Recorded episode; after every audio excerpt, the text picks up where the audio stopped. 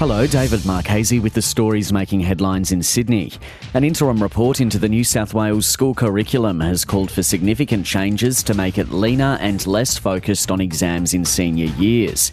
Ashleigh Raper reports. Last year, the state government ordered the first extensive review into the curriculum in 30 years, and interim findings have been released today.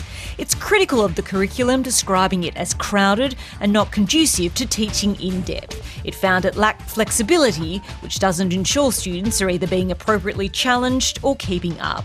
And it also concluded that senior years are too focused on exams and insufficiently focused on equipping students with the knowledge and skills for further learning, life and work. It suggested significant change needs to be made, which the government has welcomed. The number of people infected with influenza is falling across New South Wales after one of the longest seasons on record. The highest rates in recent weeks have been in the Murrumbidgee region.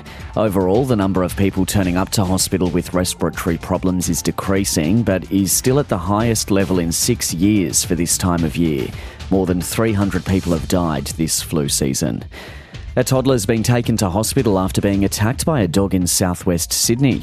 Police say the 23 month old boy suffered serious wounds to the face when he was bitten by the family dog at Cartwright.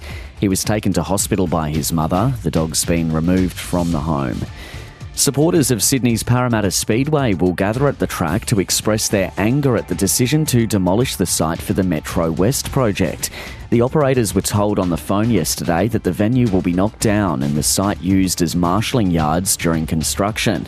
Wade Onga from the Speedway says the operators have spent millions of dollars trying to grow the business and are devastated. This is not just a you know, a small group of like-minded people that get together on the weekends and throw dirt at each other. This is a multi-million dollar industry here in Sydney.